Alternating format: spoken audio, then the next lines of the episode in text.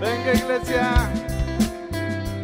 Felicidades a todas las mamás, otra vez a todas esas madres increíbles, espectaculares.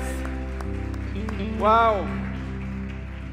Pues eh, hemos tenido una semana intensa desde la semana pasada, Día del Niño, cantera el miércoles, este, ayer, ayer o antier, ayer las mamás, ¿verdad? En la mañana, así que estamos de fiesta y nos encanta la fiesta, ¿verdad? ¿Cuántos estamos de fiesta de estar en la casa de Dios, familia? Amén. Estamos de fiesta estando aquí hoy. Hoy quiero compartir contigo un tema, la continuación de, de la plática que di hace dos semanas, el poder de las promesas. Creo que es importante que aprendamos a, a obtener las promesas que Dios nos ha dado.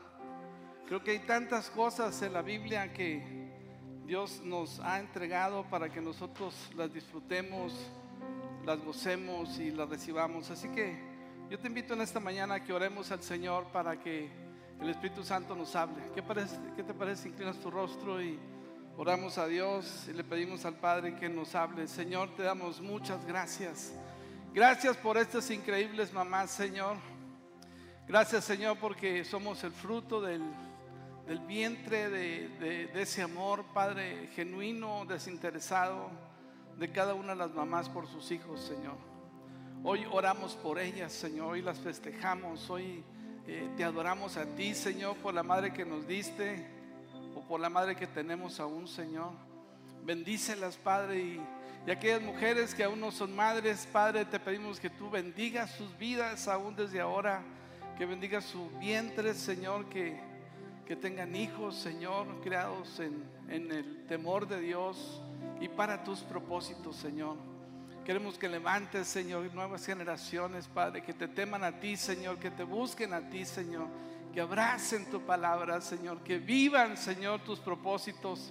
Oramos, Señor, por nuestros hijos y por estas mujeres hermosas, Padre. Bendícelas, Señor, hoy en el nombre de Cristo Jesús. Y todos dijeron... Amén, amén, venga. Quiero que abras tu Biblia en Génesis capítulo doce, versículos uno y siete.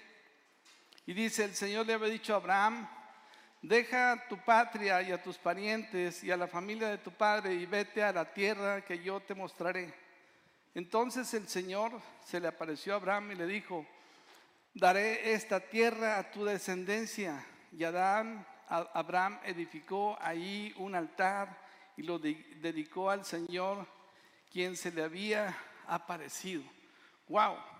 Dios le dijo a Abraham: sal de tu tierra a la tierra que yo te demostraré, a una tierra, la tierra prometida, el lugar para los hijos de Abraham, para su descendencia. Era una tierra próspera, era un lugar especial, un lugar donde fluía la leche y la miel, donde crecían los manzanos, las sandías grandotas, así como en, en Torreón, Coahuila, ¿verdad?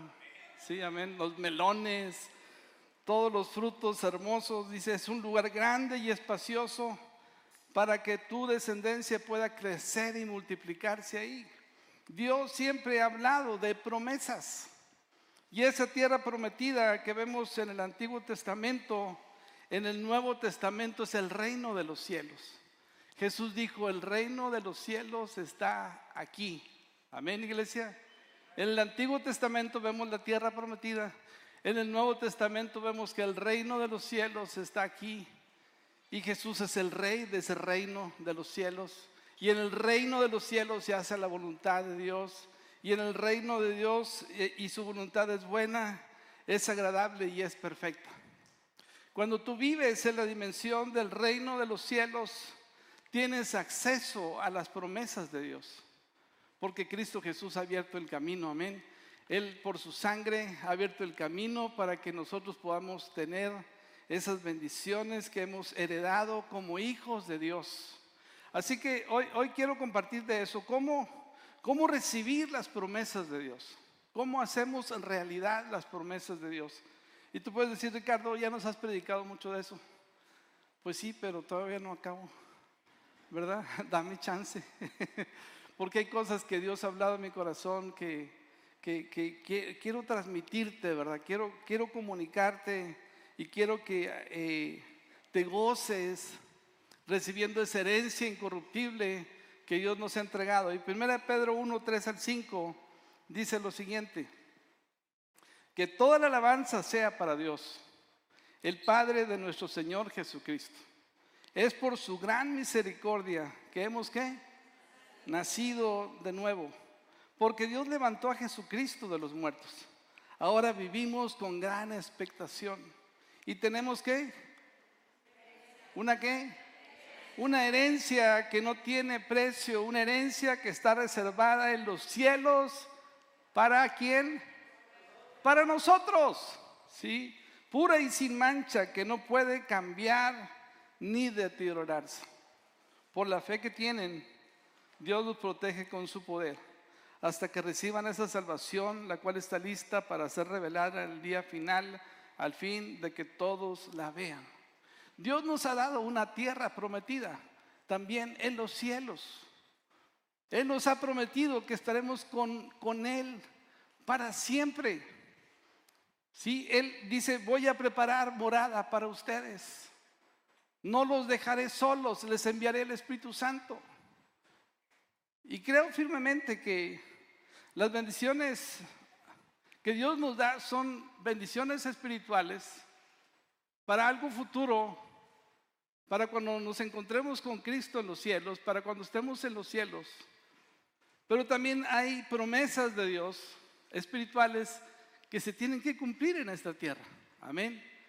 Hemos heredado grandísimas y hermosas promesas a través de Jesucristo, para que nosotros podamos disfrutar como herederos de Dios, como hijos de Dios, las promesas que Él tiene para nosotros. Amén. Él, Él murió para darnos vida y vida en abundancia. Y hay un reino espiritual entonces que nosotros tenemos acceso a través de, de la muerte de Jesús, para poder ir y reclamar lo que es nuestro, pedir lo que es nuestro, ¿sí? Hay una herencia para ti. ¿Alguien ha muerto? ¿Algún familiar que haya, le haya, alguna vez has recibido una herencia? ¿Alguna vez te ha hablado un notario? ¿Sabes qué? Tu abuelito, tu abuelita, tu papá falleció y estás incluido en la lista, y eres merecedor de una casa, de un, de un yate, no sé, de, de un negocio. ¡Ay! ¿A quién no le gustaría eso? A ver, la neta. A ver, ¿a quién no nos gustaría que, que nos sorprendieran con esa noticia y, y que te digan: oye, ¿sabes qué? Porque aquí aparece tu nombre en el testamento. Aquí hay algo que tú puedes reclamar, que es tuyo. ¿Sí? ¡Wow! Bueno, pues esa es la palabra de Dios. Hay una herencia espiritual que tenemos acceso. Esa es la tierra prometida. Esa es nuestra tierra prometida, donde Jesús dijo: el reino de los cielos se ha acercado. Y Jesús también dijo: el reino de los cielos está aquí. Y Jesús le dijo también a, a los discípulos de Juan: vayan y díganle que los enfermos sanan, que los cojos caminan, que los ciegos ven. Iban a decir habla, ¿verdad? Que los mudos hablan, y que el reino de Dios está aquí. ¡Wow! Cuando tú accedes al reino de los cielos, hay sanidad. Cuando tú accedes al reino de los cielos, hay, hay, hay libertad para el que está cautivo. Cuando tú accedes al reino de los cielos, entonces recibes las bendiciones del reino de los cielos. Amén. Josué capítulo uno, versículos del uno al cuatro nos, nos narra el momento como cuando, después de cuatrocientos años de haber estado esclavos en Egipto, el reino, el, el pueblo salió de Egipto, y después de andar vagando cuarenta años llegaron al, al Jordán. Llegaron al límite donde del otro lado estaba la tierra prometida. Y ahí acamparon. Ahí acampó Josué con todos los, con todos los israelitas. Y esperaron seis días y no avanzaban. Ahí estaban en la orilla, al otro lado de la, del lugar de la promesa. Yo imagino cuando vas al río Bravo, ¿no? Quieres ir a Estados Unidos y te detienes en la frontera, y todos están mirando: ¿de qué onda? ¿Le entramos con los gringos o qué? ¿Le entramos o qué? Oye, pero espérate, nos van a dar cuello. Tengo miedo. Y dice así: aconteció después de la muerte de Moisés, siervo de Jehová, que Jehová habló a Josué, hijo de Nun, servidor de Moisés, diciendo: mi siervo Moisés ha muerto. Ahora pues, ponte las pilas, levántate y pasa este Jordán, tú y todo este pueblo, a la tierra que yo les doy a los hijos de Israel. Yo sé que he entregado, como lo había dicho Moisés, todo lugar que pisara en la planta de vuestro pie, desde el desierto y el Líbano hasta el gran río Éufrates, toda la tierra de los heteos hasta el gran mar donde se pone el sol, será vuestro territorio. Wow. Moisés había muerto, el caudillo libertador había muerto, y ahora Josué era quien sucedía y recibía la estafeta. Él recibía el manto de autoridad para poder consumar el plan de Dios y la promesa que Dios le había dado a Abraham. Habían pasado ya muchos años cuando Dios le había hablado a Abraham, quizás seiscientos años de esa promesa. Pero Dios cumple sus promesas, amén. Dios cumple sus promesas. Pero ahí estaba Josué y estaba el pueblo, y Dios le dice: levántate y pasa este Jordán, amén. ¿Cuál es tu Jordán que quizás hoy te mantiene detenido, a pesar de que conoces las promesas de Dios, a pesar de que sabes que Dios te ha hablado, a pesar, a pesar de que sabes que Dios te ha preparado para ese momento? Pero hay gigantes que vencer, hay que caminar con fe, y nos detenemos en la orilla, y muchos acampamos en la orilla. Nos da miedo, nos da temor enfrentar a los gigantes. Dios le dice a Josué: levántate y pasa este Jordán. Amén. Levántate, iglesia, y pasa este Jordán. Lo mejor está por venir. Amén, iglesia. ¿Cuánto le da un aplauso a Jesús por eso? Levántate y pasa este Jordán, dice el Señor. Está bien ahí, pero no es lo mejor. Como decía Raúl Velasco, ¿verdad? Los más viejitos van a saber lo que digo. Aún hay más. Aún hay más. No te quedes ahí acampando en el Jordán, porque aún hay más. Wow. Y Dios anima a Josué, como nos anima a nosotros muchas veces, y nos dice: esfuérzate y sé valiente, y esfuérzate y sé valiente, y esfuérzate y sé valiente. Tres veces encuentras en la Biblia: esfuérzate y sé valiente. Pues sí, le echo ganas, pero pues dime cómo, ¿no? Y creo que muchas veces hemos predicado esa parte: esfuérzate y sé valiente. Pero dime cómo. ¿Cuál es la estrategia? ¿Cuál es el arma secreta? Ah, ¿verdad? Por eso era necesario este mensaje. ¿Cuál es el secreto del secreto? Como el, el panda, ¿no? ¿Cuál es el secreto? No hay secreto. Aquí está, ahorita lo vamos a leer. Dios anima entonces a Josué y le dice: Dios, pasa este Jordán, porque yo te he entregado esta tierra por herencia. Se la prometí a Abraham. Yo estaré contigo, todo lugar que pasare yo te lo he entregado hoy, como lo había dicho a Moisés. Todo lugar que pisare la planta de vuestro pie será vuestro. Las promesas de Dios, Dios nos las ha entregado. Y Dios está comprometido juntamente con nosotros a que se hagan realidad en nosotros. El problema es que nosotros nos detenemos y no queremos cruzar el Jordán. No queremos vencer a nuestro enemigo. Josué uno, cinco dice: nadie te podrá hacer frente en todos los días de tu vida, Como estuve con Moisés, estaré contigo, no te dejaré, ni te desampararé. Wow. Dios le dijo, échale ganas, ponte las pilas, cruza el Jordán, levanta este pueblo. Se va a acostumbrar a quedarse aquí. Y le dice, yo estaré contigo, Josué. Yo te, no te dejaré ni te desampararé. Sabes que Dios va con nosotros en el cumplimiento de las promesas. Amén. Dios es el más interesado en que le creas a Él y que cumplas las promesas de Dios que Él ha preparado para ti. Josué uno, seis, ocho. Y esto es un pasaje increíble. Dice, esfuérzate y sé valiente, porque tú repartirás a este pueblo por heredad la tierra de la cual juré a sus padres que la daría a ellos. ¿Solamente qué? Esfuérzate y sé muy valiente para cuidar y hacer conforme a toda la ley que mi siervo Moisés te mandó. No te apartarás de ella ni a diestra ni a siniestra, para que seas prosperado en todas las cosas que emprendas.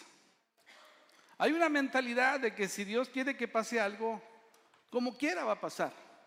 Hay una mentalidad que dice, haga yo o no haga, espere o no espere, va a suceder. Y eso es una gran ¿qué? ¿Es una gran qué? Mentira. Ouch. Eso es una gran mentira. Dios le dice a Josué,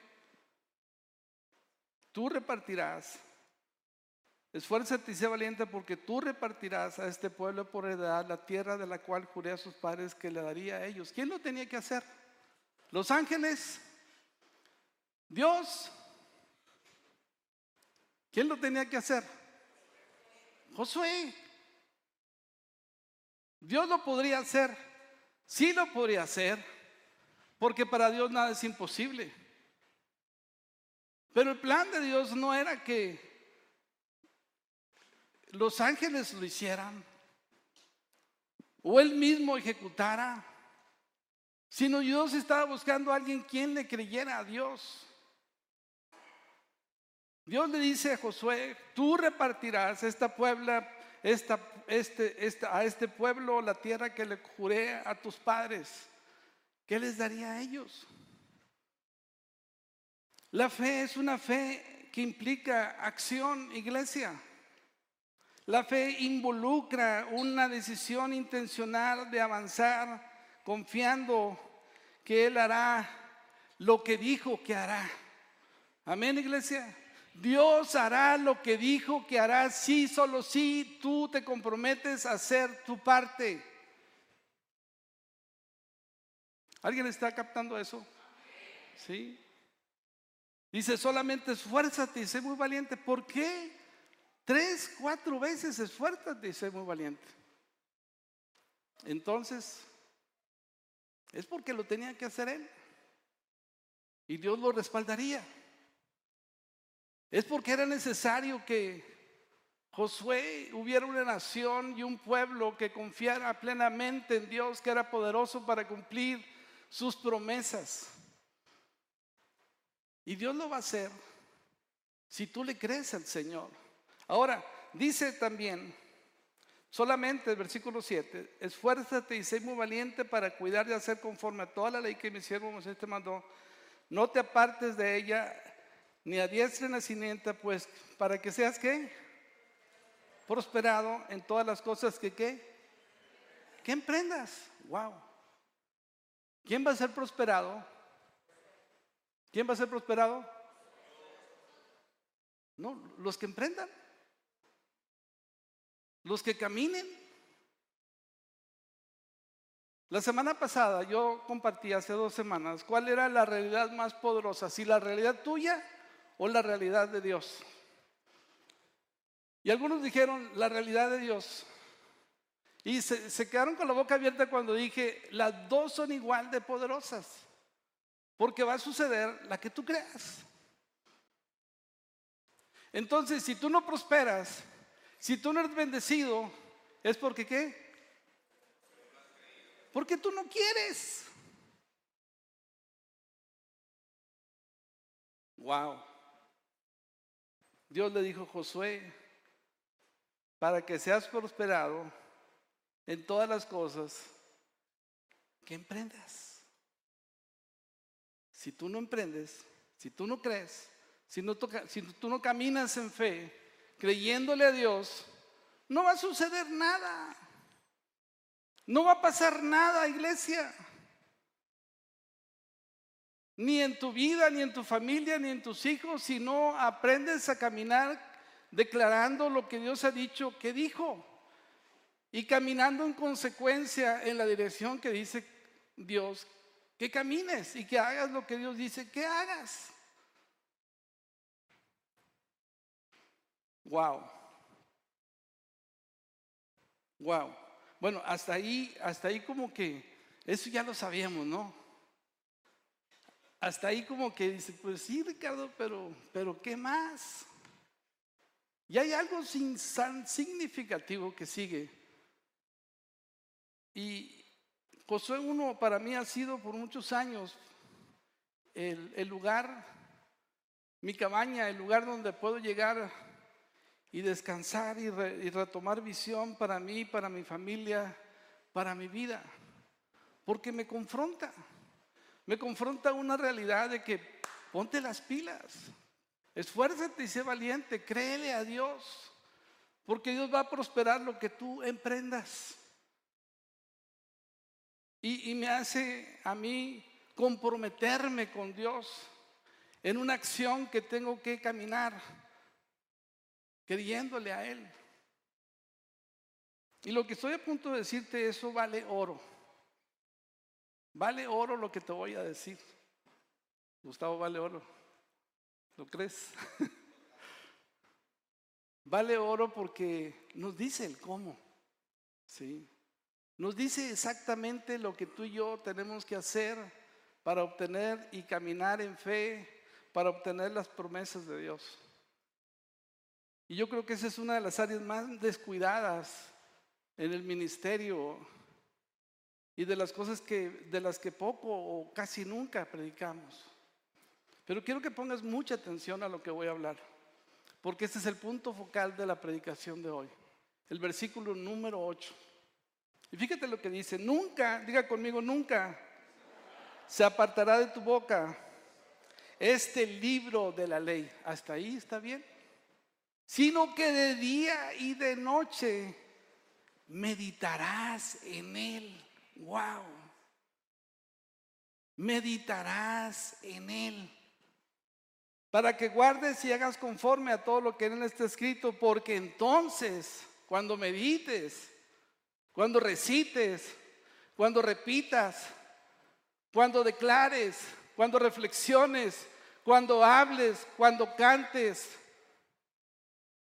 cuando estés rumiando la palabra de Dios y haciéndola tuya, entonces harás prosperar tu camino. ¿Quién lo va a hacer prosperar? Tú lo vas a hacer prosperar. Creyéndole a Dios, porque Él ya lo dijo. Simplemente se va a hacer realidad lo que Dios ya dijo, que había dicho por ti, porque entonces harás prosperar tu camino y todo te saldrá bien. Y yo le pido perdón al Señor, porque he leído tantas veces este pasaje y lo he practicado en mi vida por mucho tiempo, pero no lo había enseñado a la iglesia con esta urgencia que hoy lo hago, sino que de día y de noche meditarás en él, para que guardes y hagas conforme a todos los que en él está escrito. Ahora, ¿cuántos alguna vez en la noche se han quedado despiertos por un problema? La neta, levante la mano, ¿sí? Un problema económico, un problema de los hijos, un problema de la esposa que ya no la aguantas, ¿verdad? Sí. Señor, cámbiala, por favor. O te la llevas o te la mando. No, ¿verdad? Sí. Bueno, entonces quiere decir que podemos meditar. ¿Está bien? Eso se llama meditación. Quedarte pensando en algo, dándole vueltas al asunto. Y creo lo siguiente, iglesia, díganme sí o no. ¿Cuántas veces vas por el parque Y ves personas que están...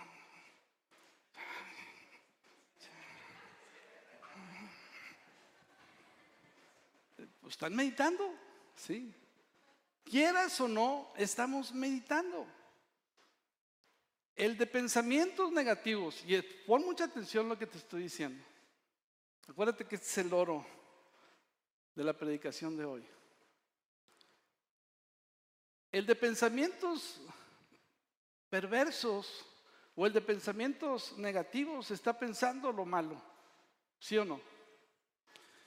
Ya perdí el trabajo, ya me van a correr, no sirvo para nada, eh, este, soy un fracasado, bien lo decía mi papá, este, no, no, es, todo me sale mal. Y, y estamos meditando.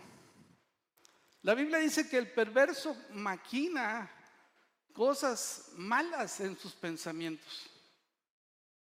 Y yo quiero decirte algo, y eso te va a sorprender. Pero meditar es estar incubando algo. Y vas a incubar, vas a concebir lo que tus pensamientos te están trayendo a meditar. El resultado de la meditación es, ¿cuál? ¿Lo que qué? Lo acabas de decir, lo que estás pensando. ¿Por qué te va mal? Porque siempre estás pensando mal. Job dijo, me, me ocurrió lo que me temía. El mal que esperaba, eso me sobrevino. ¡Wow! ¿Qué significa eso? Entonces, que la meditación no siempre es positiva.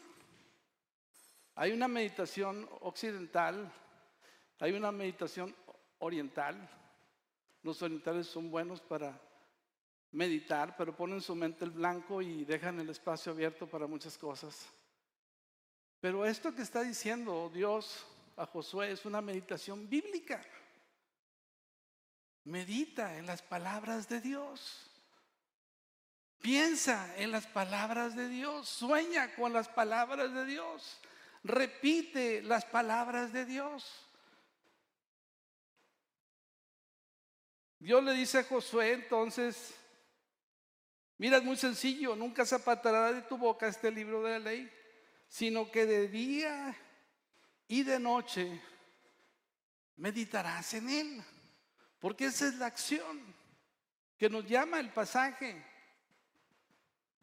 para que guardes y hagas conforme a todo lo que él está escrito, porque entonces harás prosperar tu camino y todo te saldrá bien. Wow. ¿Qué significa meditar?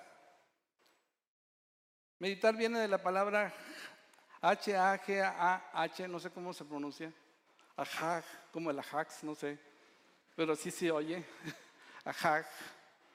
Significa considerar, meditar, pensar, gemir, lamentar, llorar, rugir, pronunciar, hablar, repetir, reflexionar, declarar, cantar.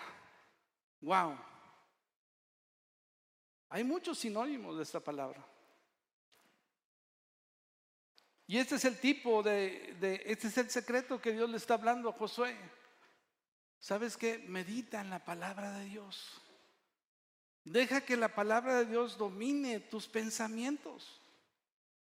Romanos dice, dejen que Dios los transforme en personas nuevas al cambiarles la manera de pensar.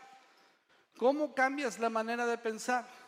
Sembrando la palabra de Dios en tu vida y en tu corazón, meditando en ella. Entonces tú te vas al parque, tú te levantas en la mañana o te vas a un lugar en la noche y empiezas a meditar un pasaje de la Biblia. Tú te empiezas a apropiar de la palabra de Dios y empiezas a declarar lo que la Biblia dice como un loquito. Como el del, el del parque, pero ahora vas contento, ¿verdad? Chido, así todo relajado. Gracias Dios, tú eres mi pastor y nada me faltará. Gracias Dios porque tú eres quien guía mis pasos. Gracias Dios porque yo sé que tú me alimentas, me guardas, me cuidas del enemigo porque yo soy tu oveja. Tu palabra dice, Señor, que... tus ovejas oyen tu voz y tú conoces su voz. Padre, yo quiero conocer tu voz. Yo declaro en esta mañana, Señor, que Jehová es mi pastor. No es un pastor, es mi pastor. Él guía mis pasos. Él me protege, Él me cuida, Él me alimenta. Él ve por mí en cada momento, en el día y en la noche. Señor, tú eres mi pastor y nada me falta. Gracias, Dios, porque no me falta la comida, no me falta el alimento, no me falta la salud, no me falta nada, Señor, porque yo soy confiado como una oveja que cuida y da su vida por sus, sus ovejas. Dios, gracias porque tú has dado tu vida por mí, Señor. Tú eres el buen pastor, eres el pastor de las ovejas. Tú cuidas mi vida, Señor, me guías por verdes pastos, me conduces por caminos, Señor, que yo no conozco, pero tú sí. Y yo quiero dejarme conducir por ti. Eso es meditar. Amén. Eso es meditar, rumiar, repasar, declarar, cantar. Y empiezas a hacer un canto nuevo, un cántico nuevo con, con lo que estás hablando.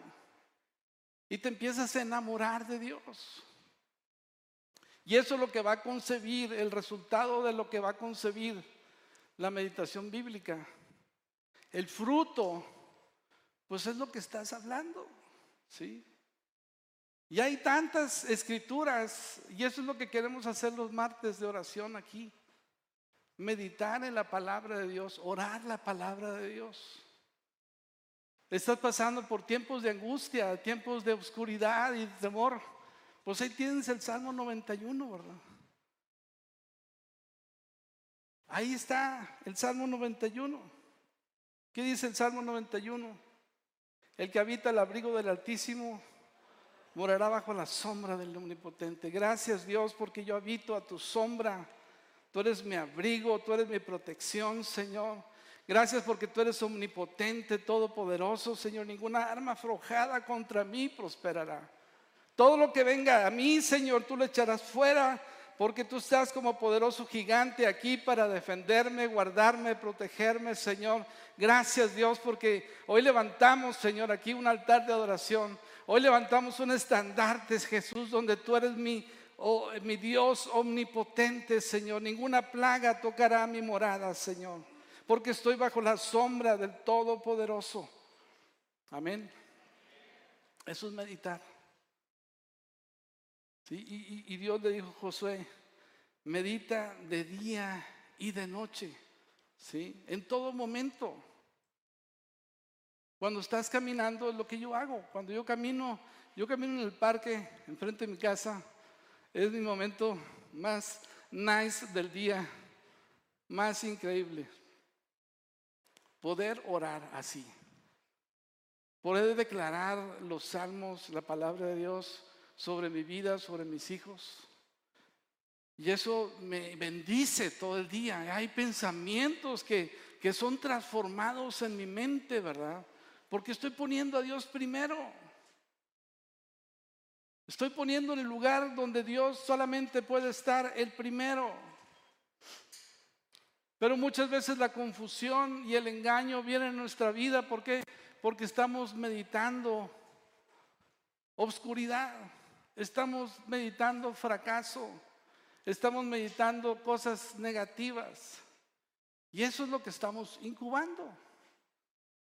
Y eso es lo que vamos a recibir. Wow. El Salmo número uno tiene un paralelo increíble con el primer capítulo de Josué. Y fíjate lo que dice el Salmo número uno del uno al tres. Bienaventurado el varón que no anduvo en consejo de malos, ni estuvo en camino de pecadores, ni en silla de escarnecedores se ha sentado, sino que en la ley de Jehová está su delicia, y en su ley ¿qué? Medita de día y de noche.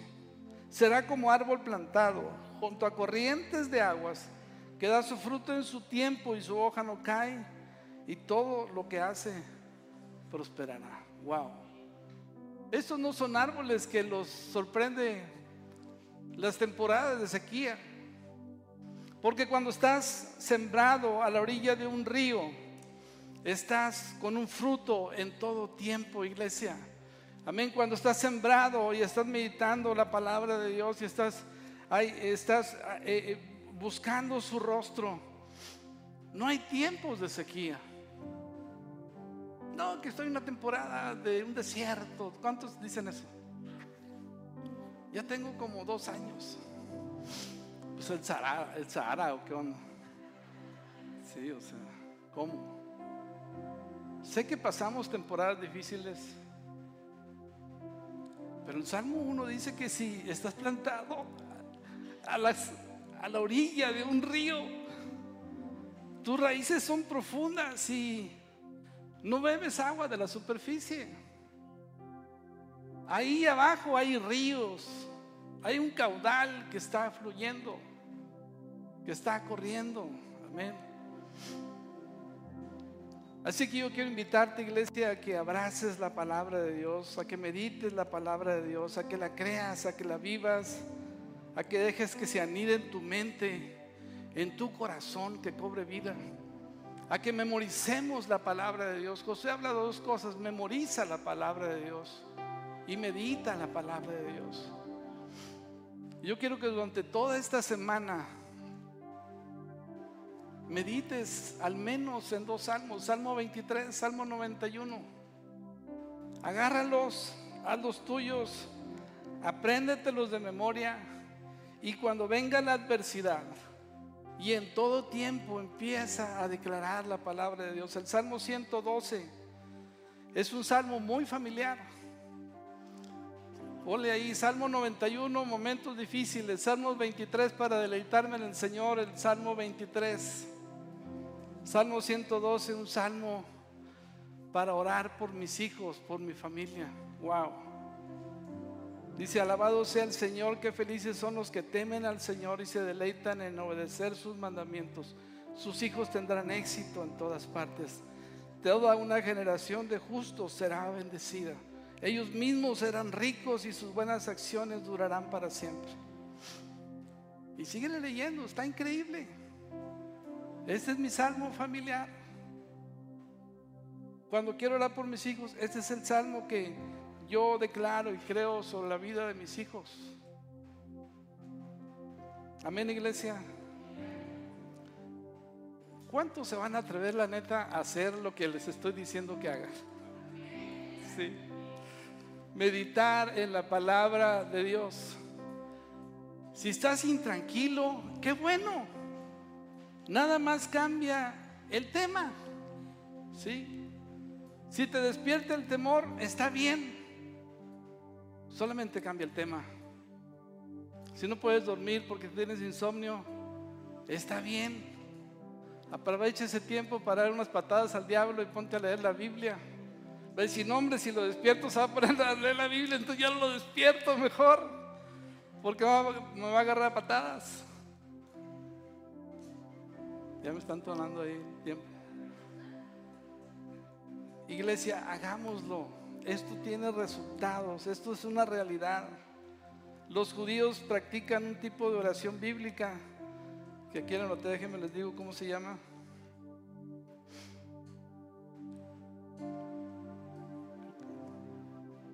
Se llama Devani, a ver, no, Daveni, Daveni. Es el tipo de oración que hacen los judíos, que se balancean su cuerpo al orar, al orar con repeticiones y reflexiones de un texto, como un murmullo o hablando en voz baja, como un clamor o lamento. Amén. ¿Has visto a los judíos en el muro de los lamentos? Están ahí. ¿Por qué crees que hacen ese balanceo de su cuerpo? Para no distraerse, para concentrar, para que su cuerpo esté concentrado en una acción. Y el hecho de que se están meciendo ahí hace que se olviden del mundo exterior. Y ellos empiezan a orar, a clamar por sus hijos, por Jerusalén. Están clamando por su descendencia, están clamando por su salud mental. ¿Cuánta salud mental y emocional encontramos al meditar la palabra de Dios? Busca de tarea todos los pasajes de la Biblia que digan meditación. Amén. Meditación. Vas a encontrar muchísimos pasajes acerca de meditar. ¿Sí? Amén, iglesia. ¿Por qué no te pones de pie y Salmo ciento diecinueve, cuarenta y ocho dice: alzaré sí mismo mis manos a tus mandamientos que amé, y meditaré en tus estatutos. Salmo ciento diecinueve, ciento cuarenta y ocho dice: sí, se anticiparon mis ojos a las vigilias de la noche para meditar en tus mandamientos. Vete al sótano de tu casa, vete a la cocina, vete al comedor, vete a tu sala, ¿sí? Abre la Biblia, lee un salmo, párrafo por párrafo, y empieza a repetir, a leer, a declarar, empieza a personalizar el pasaje, algo tuyo. Empieza a hablar acerca de eso en primera persona. Hazlo en primera persona. Señor, tú eres mi pastor, tú eres mi protector, tú eres mi guardador. Y empieza a hablarlo y, y escribe notas en tu carro, en tu escritorio, en cosas que Dios está impactando tu vida y que te recuerden cuánto Dios te ama. Amén. Amén, iglesia. Lo vamos a hacer. Amén. Padre, gracias te damos, Señor, por tu palabra.